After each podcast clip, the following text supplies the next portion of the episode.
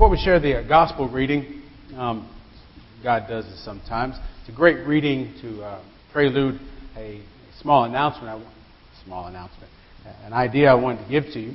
Uh, we've been together uh, for just over a year now. I don't know if you've been counting months uh, or not. Um, if you have, maybe we need to talk later. But anyway, it's been just over a year that we've been together. And uh, you may not remember, but towards the very beginning of our time together, I made you a promise that I would not let anybody pray for this church more than me, but that I would welcome any challengers. Do you remember that? I don't know if you're taking me up on it or not, but I'm telling you, I think that's still holding fast today. Now, in prayer, what we realize is sometimes we have a little misunderstanding. Prayer isn't a way you make things happen. You don't wake up and say, you know what, I'm going to do something, so I'm going to pray about it, so I'm going to make God do it. Quite often in prayer, what happens is we learn. We hear. And in our praying for our, con- our congregation, I feel like God has given us a direction. God has uh, beginning to show us what it is that we need to do to have that more perfect way that Tom just read about, about in Hebrews. Uh, and how we can come into God's presence and how we can follow God's will with great awe and worship. And uh, the way we're going to do that, and I know that many of us have been trained that when we come to church, we use our inside voice. But I think, friends, God is calling us to get loud. Y'all with me? Now, I'm a decent speller, so I know what I did there. Okay? I want to uh, briefly uh, give you an idea of a ministry emphasis that uh, we will have as a church going forward. First, I'll tell you that this is not a program. This is not something that we are going to do to sign up for or anything like that. This is an emphasis to help us better connect to our mission as United Methodist Christians. Because we all know our mission, right?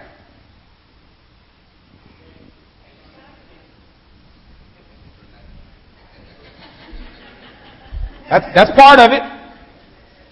Make disciples of Jesus Christ so everybody can be happy. That was last week's sermon. Thank you. To make disciples of Jesus Christ for the transformation of the world. That is our mission as United Methodist Christians. Now, friends, I hope that makes you step back a little bit. Because that's a big calling. But it's what we're called to do. Y'all with me? And so, as a church, uh, we want to make sure that we have ways that we are intentionally and prayerfully, reverently coming before God with that mission and, and, and, and waiting excitedly to see what God does with it. And so, our emphasis will be, uh, from this point over uh, forward, be on four things. L is leadership. The churches that are doing great things in ministry. And I'm not just talking about growing by numbers, I'm talking about doing meaningful, life transforming things. Know how to identify, equip, train, pray for, evaluate, and encourage their leadership.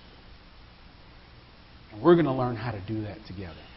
We're going to learn how to show you what your gifts are and what your talents are so that you can be used by God to put them into practice. Y'all with me? That should be an amener. Because God wants to use you. God will use you. One way or another. I know that's right. Second emphasis. Oh, excuse me. The leadership. We have an administrative uh, council, and uh, led by our good friend Dick Nance here. Raise your hand, Dick. Yeah. Ooh, the guy. Uh, and they are going to uh, begin that process of us learning that, how to equip and train, identify our, our, our leadership in our church. They're, they are going to be uh, in charge of that, if you will. Not in any way that they are telling us what to do, but we are giving them the responsibility to show us where God's will is when it comes to our leadership. Now, with me? Second emphasis is outreach. Um, we need activities that aren't just fun, but that are directly connected to our mission. And our mission, I don't know if you've ever heard our mission. Make disciples of Jesus Christ for the transformation of the world. We need to make sure that we have chances where we are inviting people, people who aren't in the church. We're not talking about stealing anybody from their church. or any of that nonsense. We are talking about people who are living life without hope in the living God. It's our job to connect them to the hope that's been shown to us. Y'all with me? So, as a part of that, we want to create a four to six member group. We don't need 20 people. We need four to six people who will be a part of a group that will, again, not tell us what to do, but who will seek out God's will for us when it comes to our outreach. Y'all with me? Okay. That's a nice way of saying we're taking volunteers. Okay? The third emphasis is welcoming. I don't know about you, but I've been to a church for the first time before, and I have felt welcome. And it has been great. Great testament uh, of the faith and love of Jesus. And I've also been to churches for the first time where I have not felt welcome.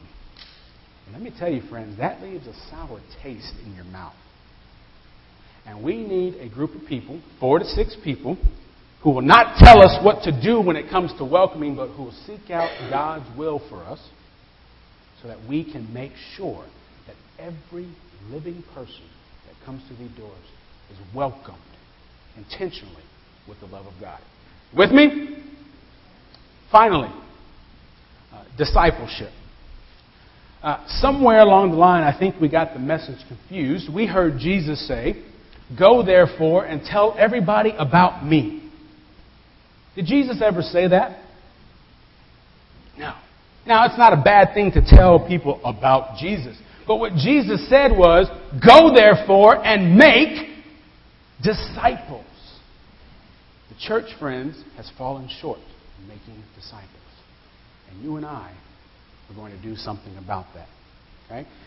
The way we're going to uh, move forward with that, in a few short weeks, we are beginning a class. It's there in your bulletin on the um, bulletin insert uh, that we are hoping will be will, will include 100% participation of all of you here. And we're going to offer different times throughout the week. Some may be during Sunday school, some may be some evening during the week at the church, one may be at someone's house. But the goal is that we want all of us to begin on the same page of what it means to be a disciple. And so that anybody else who comes in afterwards can also have that experience, and we can all learn together what it means to become more faithful disciples. My point in saying all of this, friends, is that God did not call us to come sit down in pews. God has called us to change the world. And that's what I'm going to set my heart to do. And I'm hoping and praying you will too. So, anybody want to get loud?